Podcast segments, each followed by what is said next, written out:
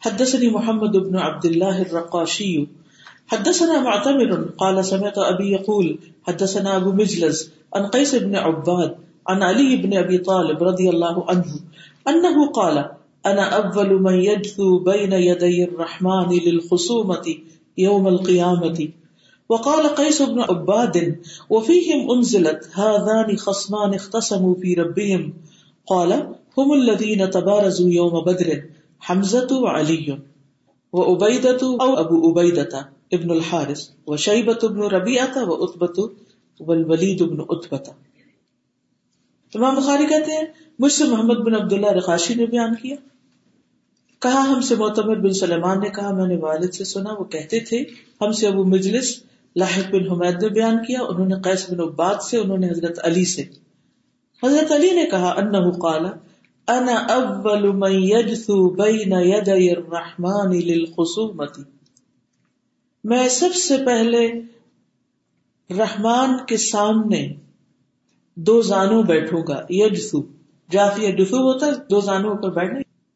Case بن عباد کہتے ہیں، اسی باب میں سورہ حج کی آیت اتری ہے۔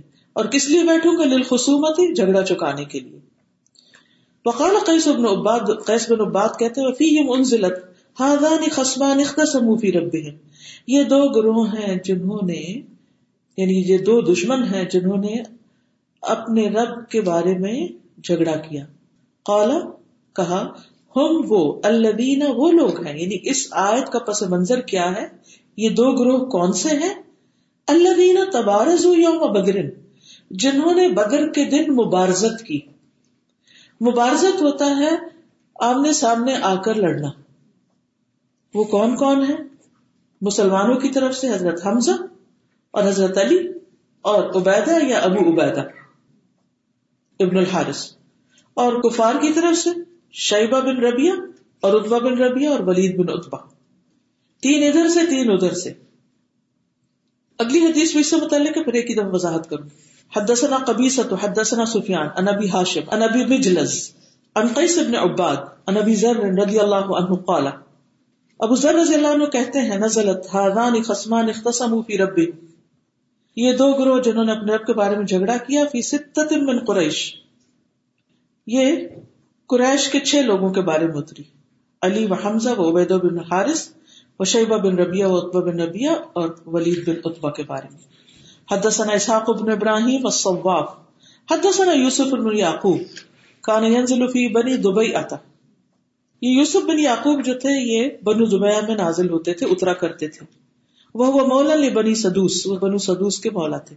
حدثنا سلیمان التیمی، وہ کہتے ہیں، ہم سے سلیمان التیمی نے حدیث بیان کی اور انہوں نے ان ابی مجلس سے، ابو مجلس سے۔ اور ابو مجلس نے ان قیس ابن عباد، قیس بن عباد سے۔ قال، وہ کہتے ہیں، قال علی رضی اللہ عنہ، حضرت علی رضی اللہ عنہ نے کہا فی نا نزلت حاضل آیا سورت حج کی آیت ہمارے بارے میں اتری حاضان خصمان اختصموا فی ربهم آخر تک۔ حدثنا يحيى بن جعفر، اخبرنا وكيع عن سفيان عن ابي هاشم عن ابي بجلس، عن قيس بن عباد، سمعت ابا ذر رضي الله عنه ابو ذر کو کہتے ہوئے سنا، قیس بن عباد نے یقسم کہ وہ قسم کھاتے تھے اس بات پر، لنزلت هؤلاء الايات في هؤلاء الرهط السته يوم بدر نحوه کہ یہ آیتیں خازان خصمان آخر تک تین آیتیں جو ہیں، ان چھ آدمیوں کے بارے میں اتری راہ ستا چھ لوگ، یوم بدر بدر کے دن۔ نہ پھر وہی حدیث بیان کی جو اوپر۔ اصل ہوا یہ تھا کہ بدر کے دن کافروں کی طرف سے تین شخص میدان میں نکلے اور کہنے لگے کہ اے محمد، ہم سے لڑنے کے لیے لوگ ادھر بھیجو۔ ادھر سے انصار مقابلے کو گئے تو وہ کہنے لگے کہ نہیں، تم لوگ لڑنا نہیں جانتے، ہمیں اپنی قوم کے لوگ چاہیے، اپنے جیسے مد مقابل۔ تو آپ صلی اللہ علیہ وسلم نے اس وقت فرمایا کہ اے حمزہ اٹھو، اے علی اٹھو، اے عبیدہ اٹھو۔ تو یہ تینوں پھر اٹھے اور ہوا کیا کہ حضرت حمزہ نے شیبہ کا مقابلہ کیا اور اس کو مار ڈالا۔ اور حضرت علی ولید کے مقابلے میں اس کو مار ڈالا۔ اور عبیدہ اتبا کے مقابلے میں اور دونوں ایک دوسرے بار کر رہے تھے کہ اتنے میں حضرت علی اور حمزہ نے جا کر اتبا کو مارا تو ان کو چڑھا کر لے آئے۔ لیکن یہ کہ ان کا وہاں کو کٹ گیا تھا اور پھر وہ راستے میں واپسی بھی جنگ بدر کے فوت ہو گئے تھے۔ تو بہرحال یہ تھی وہ مبارزت۔ اگلی حدیث میں سے متعلق ہے، حدثنا یعقوب بن ابراہیم، حدثنا حسین، اخبرنا ابو حاشم بن ابی مجلس ان قیس قال سمعت ابا ذر يقسم قسما۔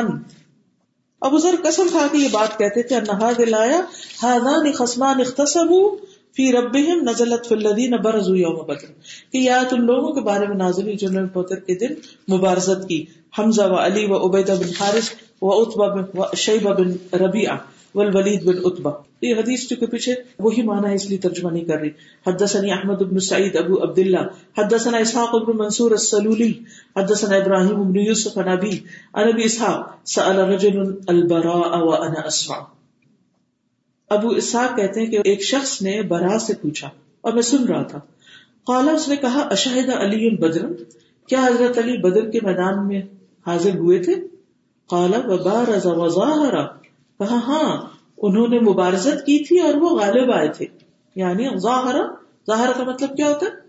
تظاہرون علیہم بالاثم والعدوان غلبہ پانا حضرت علی رضی اللہ تعالیٰ عنہ بہت سے مقامات پر مبارزت کے لیے نکلے، بے حد بہادر تھے اور انہوں نے اپنے مقابل کے لوگوں کو ختم بھی کیا۔ حضرت علی کہتے ہیں کہ اتبا بن ربیا آگے آیا۔ اس کے بعد اس کا بیٹا ولید اور اس کا بھائی اس کے پیچھے آئے نہیں۔ کس طرح وہ لائن میں تھے، ایک کے بعد ایک۔ پھر اتبا نے آواز دی، کون میرے مقابلے میں آئے گا؟ تو انصار کے کچھ جوانوں نے جواب دیا۔ اس نے پوچھا، تم کون انہوں نے بتایا، ہم انصار ہیں۔ اس نے کہا، ہمیں تمہاری ضرورت نہیں۔ ہم اپنے چچا زادوں کا مقابلہ چاہتے ہیں۔ تو رسول اللہ صلی اللہ علیہ وسلم فرمایا کہ حمزہ کھڑے ہو جاؤ۔ علی، تم کھڑے ہو جاؤ۔ عبیدہ، تم کھڑے ہو جاؤ۔ تو حضرت حمزہ اٹھے، رتبہ کی طرف بڑھے اور میں شہبہ کی طرف اور عبیدہ اور ولید آپس میں بھڑ گئے۔ اور ان کو دو دو زخم لگے۔ دونوں میں سے ہر ایک نے دوسرے کو نڈال کر دیا۔ پھر ہم ولید کی طرف مائل ہوئے اور اسے قتل کیا اور عبیدہ کو اٹھا لائے تو یہ ہے یہ واقعہ جو جنگ بدر میں پیش آیا کہ کس طرح جنگ شروع ہوئی۔ تو ابتدا میں مبارزت ہوتی تھی، پھر عام جنگ کا اعلان ہو جاتا تھا۔ پھر گمسان کا رنگ پڑا کرتا تھا۔ تو نہ صرف یہ کہ جنگ، بلکہ جنگ کے طریقے کے بارے میں بھی روشنی پڑتی ہے۔ ہو سکتا ہے یہ تفصیلات تھوڑی سی آپ کو ریلیونٹ لگے لیکن تاریخی واقعات اور حقائق کو جاننا فائدہ دیتا ہے۔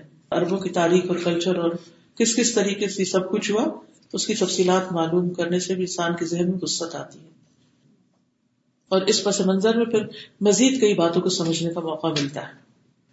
پھر اگلی حدیث ہے، حدثنا عبد العزیز ابن عبد اللہ قال حدثني یوسف ابن الماجشون ان صالح ابن ابراہیم ابن عبد الرحمن ابن عوف ان ابی ان جدہ عبد الرحمن قال، کہتے ہیں کاتب تو امیہ ابن خلف۔ عبد الرحمن بن عوف کہتے ہیں کہ میں نے امیہ بن خلف سے ایک معاہدہ کیا۔ فلما کان یوم بدر، پھر جب بدر کا دن تھا، فذکر قتلہ تو انہوں نے ذکر کیا اس کے قتل ہونے کا، وقتل ابنہ ہی اور اس کے بیٹے کے قتل ہونے کا، فقال بلال، تو بلال نے کہا، لا نجو تو ان نجا امیہ۔ میں تو نجات ہی نہیں پاؤں گا اگر امیہ بچ گیا، نجات پا گیا۔ یہ محاورہ ہے۔ جیسے ہم کہتے ہیں نا ایسا نہ ہو تو میری خیر نہیں۔ میں نہیں بچوں گا پھر۔ اگر وہ بچ گیا تو میں نہیں بچوں گا۔ یعنی مجھے تو اس کو ختم کرنا ہی کرنا یہ مطلب۔ حدثنا عبدان ابن عثمان۔ قال اخبرني ابي ان شعبہ ان ابی اسحاق ان الاسود ان عبد الله رضی اللہ عنہ ان النبي صلی اللہ علیہ وسلم انه قرأ بالنجم فسجد بها وسجد من معه غير ان شيخا اخذ كفا من تراب فرفعه الى جبهته. یہ حدیث پیچھے گزر چکی ہے، دوبارہ سے دوہرا دیتی ہوں۔ نبی صلی اللہ علیہ وسلم نے ایک موقع پر سورت النجم کی تلاوت کی۔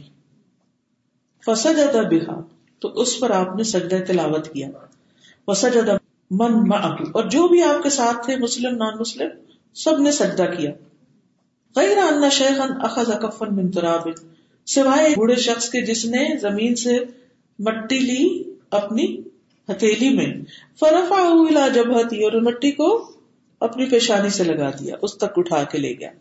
فقال یکفی نہیں ہاضا کہ میرے لیے اتنا ہی کافی ہے جھکا نہیں۔ قال عبداللہ، فلقد رأيته بعد قتل کافر عبداللہ بن مسعود کہتے ہیں کہ بعد میں میں نے دیکھا کہ وہ کفر کی حالت میں مارا گیا۔ اخبر علی ابراہیم ابن موسیٰ، حدثنا حشام ابن یوسف، ان معمر ان حشام، ان عربت قال، کان فی الزبیر ثلاث ضربات بالسیف. عربہ کہتے ہیں کہ زبیر جو ان کے والد تھے، ان کو تین زخم بہت گہرے لگے تلوار کے۔ احدام فی آتقی ایک ان کے مونڈے پہ تھا۔ قال، ان کن تو ادخلو اصابع فیہا. کہ میں تو اپنی انگلیاں اس میں ڈال دیا کرتا تھا، اتنا گہرا زخم تھا۔ سبحان اللہ۔ کہنے کو تو ایک چھوٹی سی ڈیٹیل ہے، لیکن اس سے پتا چلتا ہے کہ لوگوں نے کیسی کیسی تکلیف اٹھائی۔ اور وہ بچے تھے ابھی، اور وہ ان کے اس کندھے کے زخم کے اندر چھوٹ چکا تھا، لیکن اتنا گہرا زخم ہو گیا تھا کہ اس میں انگلیاں ڈالتے تھے۔ خالا دور بسنتئی نہیں یوم بدرن کہتے، دو زخم تو بدر کے دن لگے تھے۔ وہ واحد یوم یرموک اور ایک یرموک کے دن لگا تھا۔ قال عروا عروا کہتے ہیں، وقال علی عبد الملک ابن مروان حين قتل عبد الله ابن زبیر، کہ مجھ سے عبد الملک بن مروان نے کہا، جب عبداللہ بن زبیر مارے گئے، یا عروا اے عروا حل تعرف کیا تم جانتے ہو؟ سیف الزبیر، زبیر کی تلوار کو پہچانتے ہو؟ قلت، نعم، میں نے کہا جی ہاں۔ قال، فما فی؟ کہا، اس میں کیا نشانی ہے؟ قلت، میں نے کہا فلت فلہا یوم بدر۔ اس کی ایک دھار ایک طرف سے ذرا ٹوٹ گئی یعنی بینڈ ہو گئی۔ یعنی اتنی لڑائی کی کہ تلوار ٹیڑھی ہو گئی۔ کالا صدق تکا ہاں بالکل ٹھیک کہا تم نے۔ بہن فلول من قرا الکتابی تو یہ ایک شاعر کے شعر کا ایک مصرا پڑھا، جس کا مطلب یہ ہے کہ لڑتے لڑتے ان کے تلواروں کی دھاریں ٹوٹ گئی تم مرد والا اروا پھر انہوں نے وہ تلوار واپس دے دی اروا کو۔ کالا ہشام ہشام کہتے ہیں، کیونکہ ان کے والد کی تلوار۔ فعقم نہ ہو بئی ننا سلاست آلاف و بعدنا ولودت انی کنت اخذته ہشام کہتے ہیں کہ ہم نے آپس میں اس تلوار کی قیمت لگائی تو تین ہزار درہم اس کی قیمت لگی. ٹھیک ہے؟ فاقمنا بیننا سلاست آلاف وہ اخذ بعدنا اور ہم میں سے بعض نے اس کو لے لیا. عثمان بن عروا نے وہ پیسے دے کے تلوار خرید لی. ولودت اور میری تمنا یہ دل میں ہی رہ گئی کہ کاش میں اس کو لے لیتا یعنی میں ہی خرید لیتا اس کو۔ ہوتا ہی ہے کہ جب کوئی فوت ہو جاتا ہے تو پھر اس کے بعد اس کی وراثت تقسیم ہوتی ہے، چیزیں بکتی ہیں، پیسے ڈیوائڈ ہوتے ہیں، تو وہی صورت یہاں پر پیش آئی۔ اور یہ جو یرموک کی جنگ تھی، اس میں بھی حضرت زبیر جو تھے وہ شریک ہوئے تھے، اور یہ شام کا ایک علاقہ ہے یرموک۔ حضرت عمر رضی اللہ عنہ کی خلافت میں پندرہ ہجری کو یہ جنگ ہوئی تھی۔ اور یہ کرسچنس کے ساتھ جنگ ہوئی تھی شام کے علاقے میں نسارا تھے۔ اور مسلمانوں کے سردار ابو عبیدہ بن جراح اور نسارا کا سردار باہان تھا۔ اس جنگ میں چار ہزار مسلمان شہید ہوئے اور نسارا ایک لاکھ پانچ ہزار مارے گئے۔ چالیس ہزار قید ہوئے۔ بدری صحابہ میں ایک سو سے زیادہ اس جنگ میں شریک تھے جو انہوں نے بدر میں حصہ لیا تھا۔ حدثنا فربت عن علی عن هشام عن ابيه قال، كان سيف الزبير محلا بفضة. قال هشام، وكان سيف عروة محلا بفضة. امام بخاری کہتے ہیں، ہم سے فربا بن ابل مغرا نے بیان کیا، انہوں نے علی بن مصر سے، انہوں نے ہشام سے، انہوں نے اپنے والد دربا سے، انہوں نے کہا کہ سیف الزبیر، میرے والد زبیر کی جو تلوار تھی محلن وہ سجی ہوئی تھی بفدت چاندی سے یعنی اس پر چاندی کا زیور تھا۔ قال ہشام ہشام کہتے وکان سیف اربت محلن بفدت اور ہشام بھی کہتے کہ میرے والد اربا کی تلوار پر بھی چاندی کا زیور تھا یعنی تلواروں کو باقاعدہ وہ ڈیکوریٹ بھی کیا کرتے تھے۔ یہ کہنا مطلب۔ حدثنا احمد بن محمد، حدثنا عبد الله اخبرنا هشام بن عروه عن ابيه ان اصحاب رسول الله صلى الله عليه وسلم قالوا للزبير يوم اليرموك ہشام بن عروہ کہتے ہیں کہ انہوں نے اپنے والد سے انہوں نے کہا ایسا ہوا کہ یرموک کے دن، یوم یرموک، لوگوں نے حضرت زبیر سے کہا اصحاب رسول نے کس سے کہا؟ زبیر سے کہا۔ اللہ تشد فنشد ماک کیا آپ حملہ نہیں کرتے کہ ہم بھی آپ کے ساتھ کریں؟ فقال انی ان شدت تم کہنے لگے کہ بے شک میں اگر حملہ کروں تو تم جھوٹے ہو گئے۔ فقال لانا یعنی کہ پھر ایسا نہ کہ تم ساتھ نہ ہو۔ فحمل علیہم حتی شق سکو تو انہوں نے کہا کہ نہیں، ہم ایسا نہیں کرتے۔ تو انہوں نے پھر کیا کیا؟ ان پر حملہ کیا۔ یہاں تک کہ ان کی صفیں چیر دی۔ فجاوزہم وما معه احد۔ اور وہ پار نکل گئے اور ان کے ساتھ کوئی بھی نہیں تھا۔ یعنی اس قدر بہادر تھے۔ تم مرجا مقبلا۔ پھر واپس آئے۔ فاخذوا بلجام ہی فضربوه ضربتين على عاتقه۔ تو انہوں نے ان کی لجام یعنی ان کی جو زین تھی وہ پکڑ لی، گھوڑے کی بات تھام لی۔ اور ان کے موڈے پہ دو بار چلائے، دو مارے ماری۔ بئی نہ دربت برے بہا یوم بدر۔ ان میں سے ایک تو تھی جو بدر کے دن جس جگہ پر ان کو چوٹ لگی تھی، اور دوسری ایک اور۔ تو کل تین وہ پھر چوٹیں ہو گئی قال عربا عربا کہتے ہیں کن تو ادخلو اصابعی فی تلک الضربات۔ میں اپنی انگلیاں ان زخموں میں ڈال کے کھیلتا تھا۔ العبو وانا صغیر۔ میں کھیلتا تھا جبکہ میں چھوٹا تھا۔ قال عربا تو کان معه عبد الله ابن زبیر یوم اذن وهو ابن عشر سنین۔ قال عربا عربا نے کہا، کان معه، ان کے ساتھ تھے یرموک کے دن کون؟ ان کے بیٹے عبداللہ یوم اس دن وہ ابن عشر سنین اور وہ دس سال کی تھے۔ سبحان اللہ۔ فحمله على فرس ووكل به رجلا۔ تو انہوں نے اس وقت ان کو ایک گھوڑے پہ سوار کر دیا اور ایک شخص کو ان کی ذمہ داری دے دی کہ تم ذرا ان کا خیال رکھنا۔ لیکن ساتھ لے کر گئے، اپنے کام میں ان کو شریک کیا۔ تو یہ ہے جنگ بدر کے کچھ حالات اور لوگوں کے حالات کی کس کس طرح انہوں نے مختلف طرح سے تکالیف اٹھائی۔ یاد رکھیے کہ جنگ بدر سے متعلق کچھ آیات بھی قرآن مجید میں نازل ہوئی، خاص طور پر صورت الروم کے شروع میں جو پیشن گوئی آئی۔ علی فلام میں مغلبت الروم، اور یوم یفرح المؤمنون بنصر اللہ، ان آیات کی تفصیل بھی آپ جانتے ہیں کہ ایران کے بادشاہ اور روم کے بادشاہ کے درمیان، یہ دونوں قوموں کے درمیان جنگ ہوئی تھی، جس میں ایرانی جیت گئے تھے اور رومی ہار گئے تھے۔ تو رومی جو تھے کرسچنس تھے۔ کرسچنس مسلمانوں سے زیادہ قریب تھے بنسبت مجوس کے۔ تو بہرحال، اس وقت اللہ سبحان تعالیٰ نے یہ آیات نازل کی۔ یہ مکی دور کی آیات ہے، جس میں اس بات کی پیشن گوئی کی گئی تھی کہ ایک وقت آئے گا کہ جب دوبارہ رومی حملہ آور ہو کر کامیاب ہوں گے اور وہ وہ دن ہوگا کہ جب مسلمان خوش ہوں گے۔ اشارہ تھا کہ وہ بھی بدر میں کامیاب ہوں گے۔ تو یہ دونوں پھر یعنی ساتھ ساتھ ہوا۔ پھر سورت الانفال نازل ہوئی تھی۔ پھر جو جنگ سے منہ پھیرنے والے تھے ان کے بارے میں آیات نازل ہوئی۔ پھر مال غنیمت سے متعلق آیات نازل ہوئی۔ مال غنیمت میں خیانت سے متعلق آیات نازل ہوئی۔ بدر کے قیدیوں سے متعلق آیات نازل ہوئی۔ تو یہ سب چیزیں بھی جنگ بدر کے حوالے ہی سے ہمیں قرآن مجید میں ملتی ہیں۔ جی آپ کچھ کہنا چاہتے مردوں کی باتیں اور ان کی پسند اور ان کے انٹرسٹ فرق ہونے چاہیے عورتوں سے۔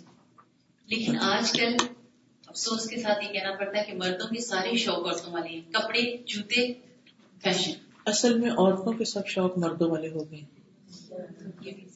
لباس آپ دیکھیے جب ایک عورت جینس پہن لیتی تو اس کے پہنتے ہی اس کی پرسنالٹی میں ایک تبدیلی آ جاتی۔ اس کی شخصیت اس کی سوچ اس کی چال ڈھال سب چیزوں میں فرق آ جاتا ہے۔ وہ اپنے آپ کو کیا سمجھنے لگتی؟ اسٹرانگ ٹھیک ہے، اچھی بات ہے اسٹرانگ ہونا۔ میں نہیں کہتی کہ عورتیں کمزور ہوں، لیکن ایک ہے فزیکلی فٹ اور اسٹرانگ محسوس کرنا، جو آپ ایکسرسائز کے ذریعے، اچھی صحت کے ذریعے ہو سکتے ہیں۔ لیکن ایک ہے ذہنی طور پر اپنے آپ کو مرد کی طاقت کے برابر سمجھنا یعنی مردانہ ذہنیت اختیار کر لینا۔ اگر اسی کا نام ویمن امپاورمنٹ ہے تو پھر تو عورت خسارے میں کیونکہ وہ فطری اعتبار سے مرد ہے نہیں نا۔ اللہ نے اس کو مرد بنایا نہیں۔ اور ہم اس کو مرد بنانے کی کوشش میں کہ تم ہر وہ کام کرو جو مرد کرتے ہیں۔ اس طرح تم ان کے برابر ہو جاؤ گی۔ ان کے مقابلے پہ آ جاؤ گی۔ طاقتور ہو جاؤ گی۔ جب عورت کی یہ سوچ ہو جاتی ہے، تو پھر وہ اپنی زندگی میں مرد کی ضرورت محسوس نہیں کرتی اتنی۔ وہ مرد کو برداشت نہیں کر سکتی۔ مرد کی بات سہ نہیں سکتی، وہ مقابلے پہ آ جاتی۔ جب اس مقابلے پر آتی ہے تو پھر کیا ہوتا ہے؟ پھر نباہ نہیں ہو سکتا۔ عورت اور مرد کا نباہ اس وقت ہوتا ہے جب عورت عورت رہتی ہے۔ یعنی اس کے اندر وہ نرمی، وہ شفقت، وہ محبت، وہ لاڈ، وہ پیار، وہ نزاکت۔ کیونکہ عورت کا اصل حسن اس کی نزاکت میں مرد بننے میں نہیں ہے اس کا حسن آپ ارادے کے مضبوط ہوں، آپ ایموشنلی اسٹرانگ ہوں، آپ بچوں کی ڈٹ کے تربیت کریں۔ آپ دیکھیں، صحابیات کچھ کم اسٹرانگ پرسنالٹی کے مالک تھی کتنی اسٹرانگ ہیڈیڈ تھی اور کتنی اسٹرانگ پرسنالٹی والی تھی لیکن ذہنیت مردوں والی نہیں تھی۔ تو جب ذہنیت میں بگاڑ آ جاتا ہے نا، پھر مشکلات ہوتی ہیں۔ پھر وہ ایک غرور اور تکبر بھی آ جاتا ہے نا۔ وہاں سے مشکلات کھڑی ہو جاتی اور اس کی وجہ سے آپ دیکھیں کہ پھر انسان اپنی زندگی میں کن کن مقامات پر تکلیف نہیں اٹھاتا؟ کیونکہ فطرت کے خلاف جا رہے ہیں نا۔ عورتوں کی امپاورمنٹ کس میں ہے؟ ان کو اس قابل کیا جائے کہ اللہ نے ان کو جس طرح کا جسم دیا ہے اور جس طرح کے کاموں کے لیے ان کو بنایا ہے، ان کو وہ آسن طریقے سے کر سکیں۔ مرد تو ایک مرد ہے، عورت تو کئی مردوں کو پالتی اور اگر وہ اسٹرانگ نہیں ہوگی تو وہ کس طرح بیٹوں کو پالے گی؟